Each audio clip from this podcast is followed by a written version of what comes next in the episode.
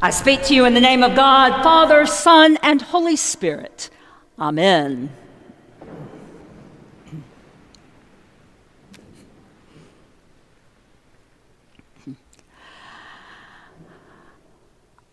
I am a person who likes to talk. I'm a person who likes to talk a lot. Some of you know this about me already. Others will learn it over time, much like Ruby Graham, my second grade teacher, once did.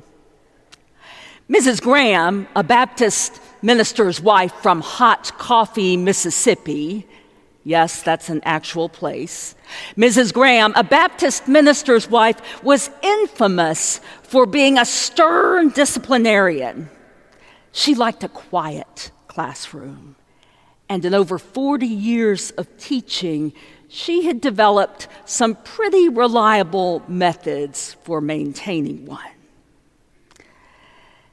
Mrs. Graham worked diligently to keep her students quiet even when we were on our way to recess and lunch. As we paraded through the hallways of W.I. Timms Elementary School, as we paraded through the hallways, she would march alongside us saying, shh, shh, shh, shh, shh, shh, shh. Right in time with our steps, I kid you not, as if we were some sort of strange drill team that had taken a vow of silence. Unfortunately, I had a propensity for breaking rank with my near constant chattering, resulting in numerous phone calls to my parents and no telling how many hours spent sitting in the corner. One day in the middle of a phonics lesson, Mrs. Graham finally reached the limits of her patience with me.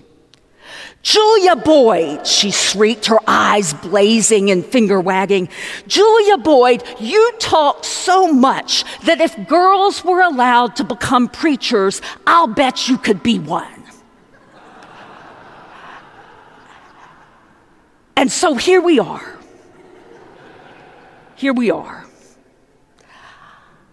I'll admit, I'll admit, preachers are a talkative bunch though we're not the only ones. Historically, Christians as a whole have been pretty loquacious, and perhaps with good reason. In this morning's gospel lesson, Jesus seems to suggest, after all, that talking is a key component of discipleship.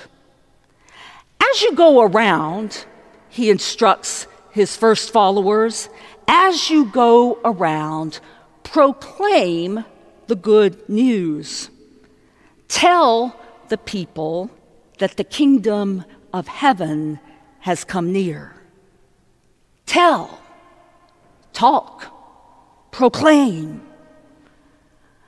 This might not seem like such an appealing proposition to us these days in a society like ours, where if statistics are to be believed, the majority of people are becoming less and less receptive to the preaching of the gospel with every day that passes. And who can blame them? Too many of the words Christians have spoken through the years have been hateful hurtful ones. Others of them have simply been irrelevant and unnecessary. Still more, still more of the words Christians have spoken have had the devastating effect of causing a kind of social and ethical paralysis, of suggesting that the main thing that matters about being a Christian is being able to say the right thing, of being able to spout off the correct set of beliefs. No wonder, no wonder that the criticism, perhaps hurled most often at Christianity through the centuries, has been that our faith is made up of too much talk and too little action. I read an NPR story the other day about the Juneteenth holiday our nation will be observing tomorrow. This story sought to correct several commonly held myths about Juneteenth. One of these myths I discovered is that while Abraham Lincoln issued the Emancipation Proclamation on January 1st, 1863, it somehow took two and a half years for the news of this to reach slaves in Texas. Okay, this is the myth, right? This is, this is not true. The reality, the reality this article shared is that many enslaved people in Texas did know fairly quickly about what President Lincoln had done. The news of the Emancipation Proclamation actually seems to have spread like wildfire, and particularly among slave populations in Texas. Many slaves actually knew of the proclamation before the slave owners did. The problem, the problem was that even though the slaves heard their liberation being talked about. In the words of one Civil War historian, there was no one making it happen. The slaves heard their liberation being talked about, but there was no one making it happen. There was no one enforcing it. There was no one bringing it to fruition. People heard about what had taken place, but they did not see any signs of transformation. And so the news of the Emancipation Proclamation was for the slaves in Galveston, Texas, just empty talk. It was empty talk until the arrival of 2,000 Union soldiers on the 19th of June, 1865, breathed life into the words and made them real. You are free.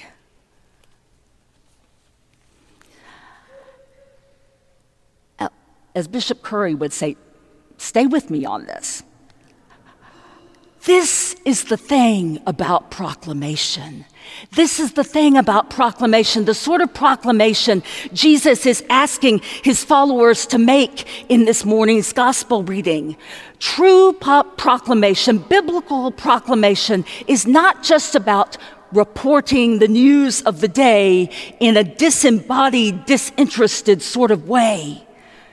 True biblical proclamation is not just about giving lip service to a message, it's about living that message with all our heart, all our mind, and all our strength.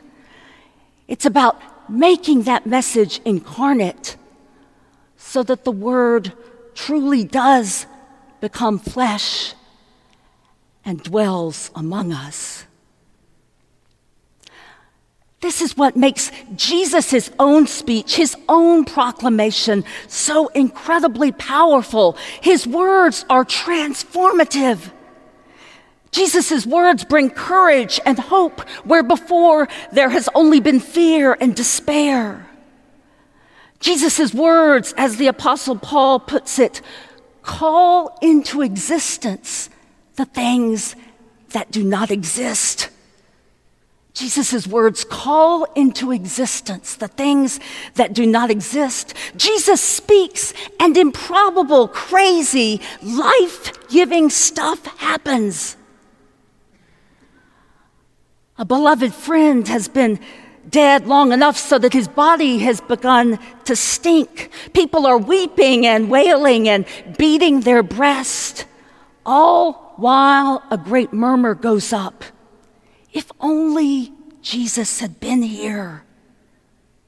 If only Jesus had been here, this would never have happened. But then Jesus is there. Then Jesus is there, and when he calls out, Lazarus, come out, the dead man comes out. He says, unbind him and let him go. And a person who only moments before was about to go 10 feet under walks away free. This sort of thing happens over and over and over again throughout the Gospels whenever Jesus opens his mouth. Little girl, get up. Go in peace. Your faith has made you well. Blessed are the poor. Blessed are those who weep. Do not be afraid. In the world, you will have tribulation, but be of good cheer, for I have overcome the world. Friends, these words of Jesus are not just empty talk. They are not empty talk at all. They are words that liberate and heal, words that, as a beloved prayer puts it, let the whole world see and know that things which were being cast down are being raised up, and things which had grown old are being made new, and that all things, all things are being brought to their perfection by Him through whom all things were made.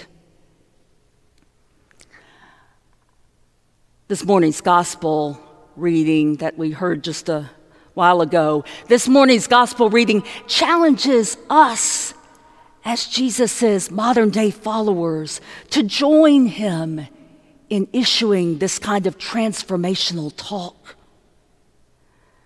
This morning's gospel reading challenges us to, as an old Quaker adage puts it, let our lives speak.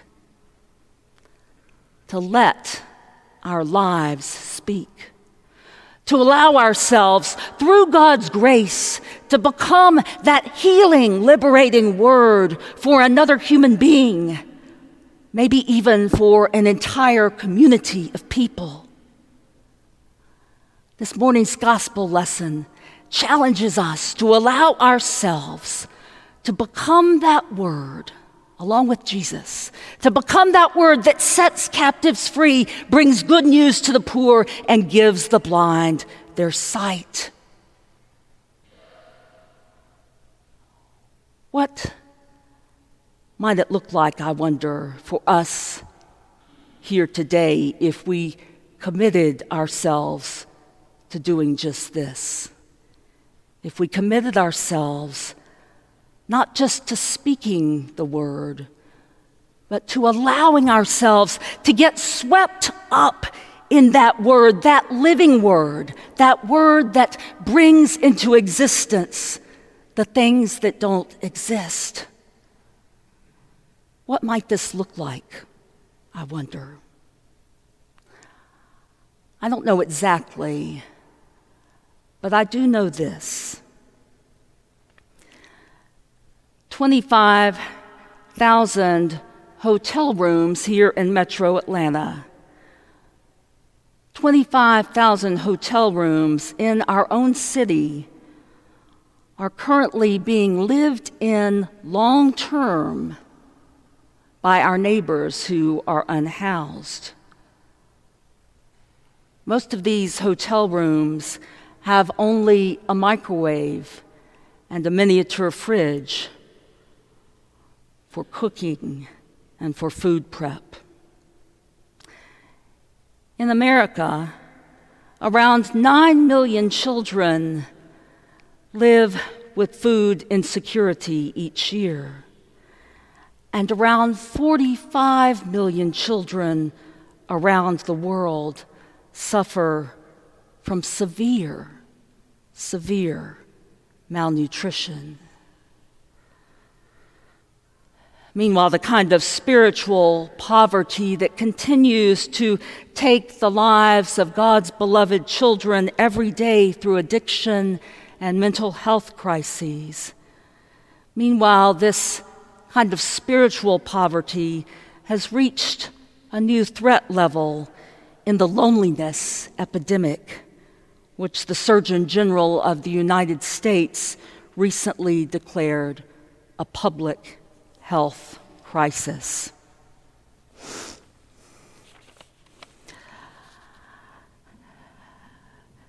Friends, I believe that the good news of Jesus has something to say in response to all of this. And it's not the word of judgment. What it has to say is not the word of judgment so often spoken to the poor and the hurting by our society. It's not a word of judgment. Rather, it's a word of love.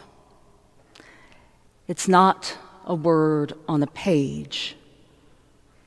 Rather, it's the word made flesh, a word living among us, full of grace and truth and hope and mercy and redemption and release.